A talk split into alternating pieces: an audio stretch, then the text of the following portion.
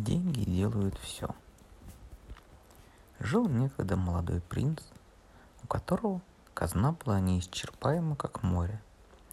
И затеял он выстроить себе дворец как раз напротив дворца самого короля, но еще красивее.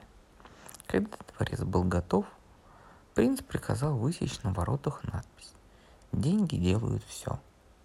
Как-то раз король гулял, и попалась ему эта надпись на глаза. Приказал король призвать к себе принца. Тот недавно поселился в городе и еще не был представлен ко двору. «Поздравляю», — сказал ему король. «Дворец ты построил чудо. По сравнению с ним мой кажется хижиной. Однако скажи, это ты приказал сделать надпись «Деньги делают все»?» Юноша начал понимать, куда завело его его тщеславие. «Мой государь», — ответил он, — «если вашему величеству надпись не нравится, я прикажу тотчас соскоблить ее». «Нет, незачем. Объясни мне только, что значит эта надпись. Ты думаешь, что с помощью своих денег мог бы убить меня?» Принц понял, чем это попахивает. «О, ваше величество, я немедленно уничтожу эту запись, надпись. Если вам не нравится дворец, ваше слово, я обращу его в щебень». «Нет, я сказала, нравится, пусть себе остается. Но если ты считаешь, что деньгами возможно все, докажи мне это. Даю тебе три дня сроку. Сумей за это время, поговори с моей дочерью. Сможешь женись, не сможешь, отрублю голову. Отчаяние охватило принца. Он не ел, не пил, не спал, день и ночь думая об одном, как спасти голову. Увидел дочь короля никакой надежды. Она жила в замке под охраной ста солдат. На второй день принц сел писать завещание.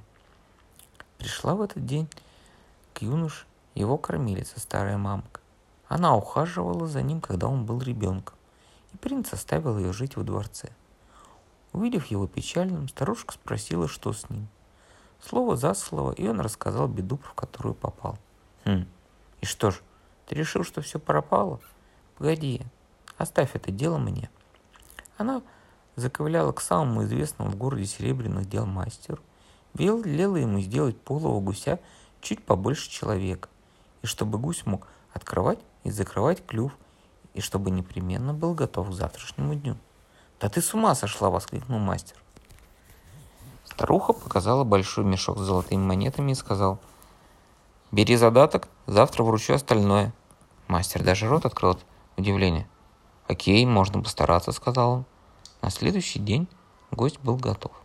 Не гусь, а чудо. Старушка говорит принцу, возьми скрипку, полезай внутрь гуся. Как только мы будем на улице, начинай играть. И вот они отправились по городу. Старуха тащила за ленту серебряного гуся, принц внутри играл на скрипке. Люди от удивления рты раскрывали и спешили посмотреть чудо.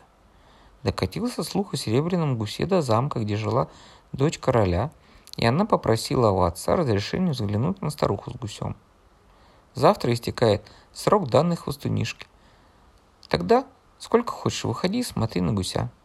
Но принцесса уже слышала, что на другой день старуха с гусем покидает город. Чтобы дочь могла увидеть его, пришлось королю позволить ввести гуся в замок. Это и только и нужно было старой мамке.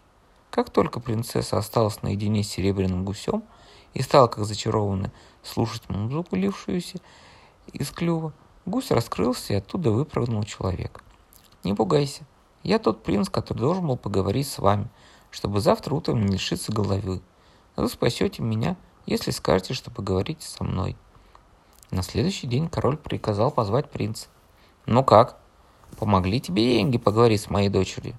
«Да, ваше величество. Спросите у нее сами». Позвали принцессу, она рассказала, что юноша находился внутри гуся, которого король сам разрешил ввести во дворец. Снял свою корону король и надел ее на голову принца. У тебя есть не только деньги, но и ум.